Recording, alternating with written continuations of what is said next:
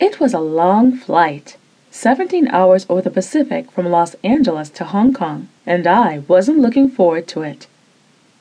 Ordinarily, I would have had a few days to recover from my trip to Europe, but the airline had just introduced this flight, and the email the staffing manager sent said they wanted only the best flight attendants on the first one scheduled. How do you say no to that? I would have.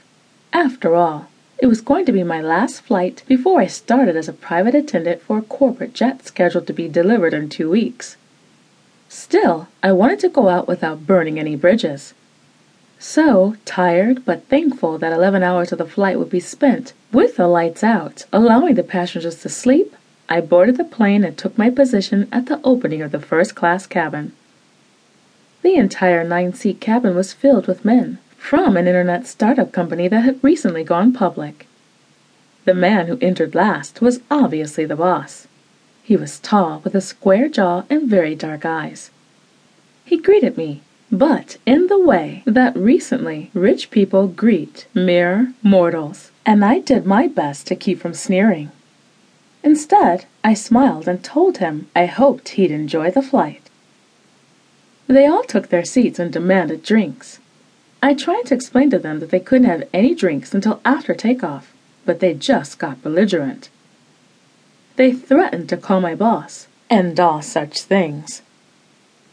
I finally told them I'd be happy to call an air marshal at the terminal. That shut them up, but their looks were evil. It sucked that I had to sit in an attendant seat right there with them in the cabin as we took off. I tried not to look at them as the plane left the ground and headed for cruising altitude.